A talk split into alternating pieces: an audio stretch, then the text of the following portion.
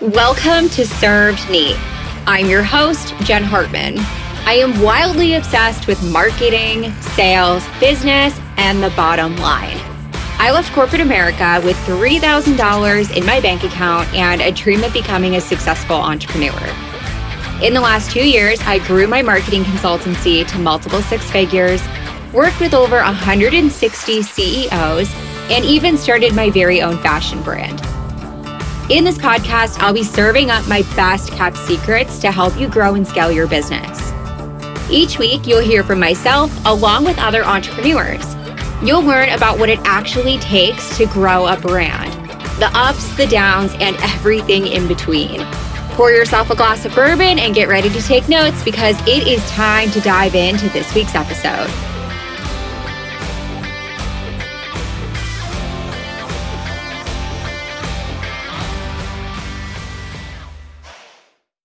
If you want your business to last, if you don't just want to be another one hit wonder, you need to start to think beyond ROI and start to consider ROR, baby. You might be sitting there thinking, ROR. RAR? RAR. What are we talking about today? Return on relationship is what we're going to be talking about. And if you don't know what return on relationship is, it is the value that accrues from building and nurturing a relationship with your prospects and your customers. It is incredibly valuable, and I truly believe it's going to be a huge trend this year in business. It can be a great measure of business success and longevity. Also, anytime I say ROR, it sounds like I have marbles in my mouth. And I think part of it is because I am a fast talker because I'm from the Northeast. So, for the sake of your ear holes, I'm going to be saying return on relationship instead of the abbreviation RR. I can't even stand when I say it. Oh my gosh, this sounds terrible. Okay, before we dive into the nitty gritty of today's episode, where I'm going to be giving you my best tips and tricks for improving your return on relationship in your business, I want to give you a quick example of how powerful return on relationship can really be. So, here's an example. A past client of mine who I still keep in touch with on a weekly basis, recommended me to one of her clients. Her client then reached out to me for a quick 20 minute sales call, and she ended up converting into a multiple four figure client of mine. All of this happened because a former client of mine mentioned my name when I wasn't even in the dang room. The return on relationship there $4,500. I think one of the reasons why return on relationship isn't a huge topic of discussion right now is because it's not always that easy to measure and it's not always an immediate return. But it's important, so we're going to have a conversation about it. Let's talk about how to improve and grow return on relationship in your business. And by the way, y'all, this applies to you whether you're a service based business a coach, a mentor, or if you have a physical product. So, my first tip for you, and this might be a no brainer, but I think that it's something that tends to slip through the cracks, especially as your business grows and you start to get super busy. Treat each of your customers like they are your only customer. I don't care if you have a roster of 100 clients. You better make your clients feel so gosh darn special. So, you might be thinking, how are we going to do this? Number one, go above and beyond. My motto, under promise, over deliver every single time. Next up, surprise and delight. I feel like these are all very cliche, but very necessary, very true when it comes to business. Here are a few ways I like to surprise and delight my clients. Handwritten thank you notes. Handwritten notes are a dying art. But let me tell you, people love them. Your customers, oh my gosh, you will make their entire day if you send them a handwritten thank you note. Number two, Starbucks gift card. You can either send your prospects a Starbucks gift card before you hop on a sales call, or if you take calls with your current clients, you can send them a Starbucks gift card before your call. And you're going to make their entire day, and they're going to remember this, and they're going to tell their friends and family members about you. The other way that doesn't cost a dime is to send your client or your customers a compliment And you can literally do this via email or through social media or through Voxer or Slack. It is so easy to do and it takes 20 seconds of your time, but trust me, it means the world, the absolute world to your clients. Okay, next up, when it comes to treating each of your customers like they are your only customer, here is something really important, and this can even be automated. Gather customer feedback. Okay, there's a part two. And implement said feedback. I think all too often we're gathering customer feedback through surveys or through conversations, but we look at it and we're like, oh, like this is nice. Oh, this is cute. And we don't do anything with it. Or we look at negative feedback and we're like, oh my God, it's an attack on my personality. The audacity of this person to say something bad about my business. Listen, that is an opportunity to improve your business. It's an opportunity to improve your customer experience and a great opportunity to keep customers by implementation. So implement, implement the feedback that you're getting. Another problem I see when it comes to gathering feedback from customers or clients is that it doesn't happen often enough.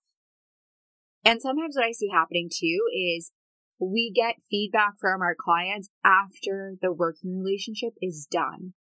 Start to send client feedback forms halfway through your contract or halfway through your service. The sooner the better because you can make changes immediately, which then can help you keep that client. Okay, next up.